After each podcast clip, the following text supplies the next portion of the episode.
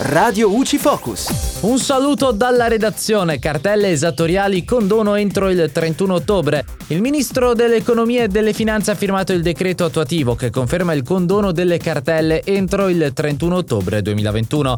L'agente della riscossione prima del 20 agosto dovrà procedere alla trasmissione all'Agenzia delle Entrate dell'elenco dei codici fiscali delle persone fisiche dei soggetti diversi dalle persone fisiche che hanno la data del 23 marzo 2021 e i debiti di importo residuo riguardanti cartelle fino a 5.000 euro. Successivamente l'agenzia comunicherà entro il 30 settembre all'agente della riscossione i codici fiscali dei contribuenti esclusi, perché oltre l'importo dei 30.000 euro. Il decreto attuativo del Ministero dell'Economia e delle Finanze fissa due date tecniche che riguardano l'agente della riscossione, gli enti creditori. In particolare, il concessionario incaricato del recupero dovrà presentare entro il 15 novembre la richiesta di rimborso delle spese di notifica al Ministero dell'Economia per le cartelle cancellate. Il rimborso con oneri sarà effettuato in due rate. Gli enti creditori riceveranno entro il 30 novembre l'elenco delle quote annullate per poter procedere alla cancellazione. E da Mattia Iannarelli e la redazione è tutto al prossimo aggiornamento.